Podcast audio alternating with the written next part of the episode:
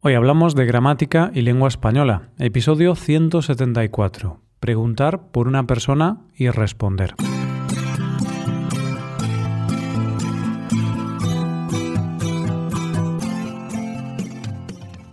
Bienvenido a Hoy Hablamos, oyente, el podcast diario para mejorar tu español.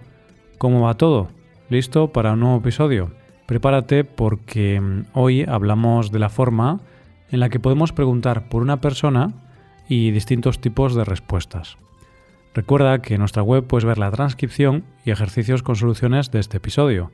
Este contenido está disponible para los suscriptores premium. Hazte suscriptor premium en hoyhablamos.com.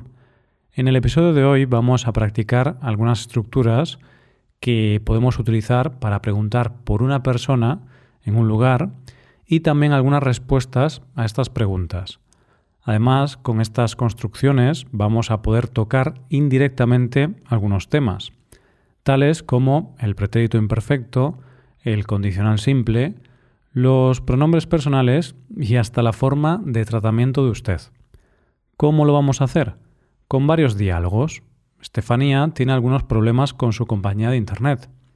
El Internet no le funciona muy bien, por lo que llama por teléfono a la oficina para ver si pueden ayudarla.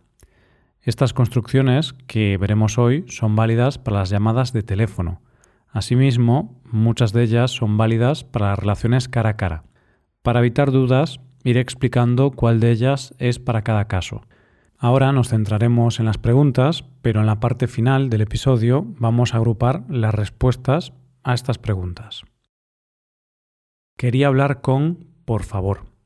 Empezamos con una oración que puede usarse para el cara a cara o por teléfono. Quería hablar con alguien, por favor. Puedes notar que aquí se utiliza el pretérito imperfecto del verbo querer. Quería es una forma de cortesía. Es una forma más suave o educada para decir algo que el presente, es decir, quiero. Estefanía llama por teléfono a su compañía y le dice al trabajador, Quería hablar con Miguel, por favor. El Internet de mi casa no funciona ahora mismo y quiero hablar con él. El trabajador le contesta, Lo siento, Miguel no está en este momento, pero puedes contactar con él dentro de aproximadamente una hora. Estefanía, que tiene un oído fantástico, le dice al trabajador, Acabo de oír su voz. Creo que Miguel está en esa habitación, así que me gustaría hablar con él para que me solucionara el problema. El trabajador responde, Disculpe, pero en este momento no le puedo atender. Es cierto que está aquí, pero está ocupado con otra cosa. Podrá llamar dentro de una hora. ¿Podría hablar con más, por favor? Vamos ahora con una pregunta, pero en este caso con el verbo en la forma del condicional simple. Se trata de ¿podría hablar con alguien, por favor? Esta oración puede usarse tanto en el cara a cara como por teléfono. Después de esa hora esperando, Estefanía decide llamar de nuevo a su compañía de Internet. El Internet funciona de nuevo, pero funciona muy lentamente, así que quiere hablar con el responsable de su caso. Llama y pregunta, ¿podría hablar con Miguel, por favor? En esta ocasión responde otra persona, una mujer, y le dice, No, no es aquí, se ha equivocado. No conozco a nadie con ese nombre en esta empresa. Estefanía, pensando que quizá Miguel ha dejado de trabajar en la empresa, decide preguntarle por otra persona conocida en la empresa. ¿Podría hablar con Alfonso, por favor? Sin embargo, la respuesta vuelve a ser la misma. No, no es aquí, se ha equivocado. Estefanía ya no sabe qué hacer, piensa que se está volviendo loca. No obstante, no se rinde, va a seguir insistiendo. Me pones con más, por favor. Con esta nueva construcción vamos a utilizar el verbo poner, un verbo utilizado en las preguntas telefónicas, pero no en los diálogos cara a cara. La pregunta es, ¿me pones con alguien, por favor? En este caso, con el tratamiento de tú. Con el tratamiento de usted sería, ¿me pone con alguien, por favor? Estefanía piensa que todo lo que está pasando es muy raro. No están ni Miguel ni Alfonso los trabajadores con los que ha contactado en el pasado. Por ese motivo, decide preguntarle a la trabajadora, ¿me pones con el gerente, por favor? ¿Me pones con alguien que pueda solucionar mi problema, por favor? Llevo llamando más de una hora y nadie me da una solución. Esta compañía es un caos. La trabajadora le contesta. Ahora no puede ponerse el gerente, pero tan pronto como pueda le diré que usted ha llamado y le devolverá la llamada. Al día siguiente, Estefanía vuelve a llamar. Esta mujer no se cansa, nunca se rinde. Vuelve a llamar y vuelve a hacer la misma pregunta.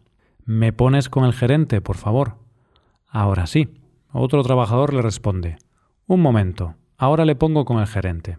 Finalmente, tras varias llamadas, Estefanía obtiene una respuesta. En realidad, ese día el Internet funcionaba a la perfección. Simplemente quería ponerse en contacto con el gerente y quejarse por el trato recibido.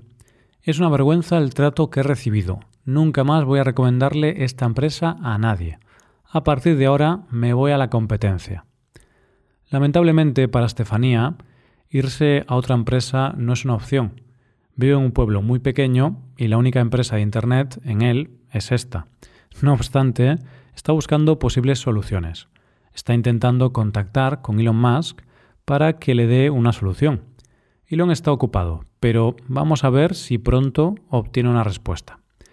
bueno, como decía antes, hemos puesto énfasis en las preguntas, pero también hemos visto muchas respuestas. Algunas han sido, lo siento, no está en este momento. Esta respuesta indica que no está la persona. No, no es aquí, se ha equivocado indica que la persona se ha equivocado al llamar, está llamando al número incorrecto. Ahora no puede ponerse. Indica que la persona no está disponible para atender esa llamada. Disculpe, pero en este momento no le puede atender. Indica que la persona no está disponible.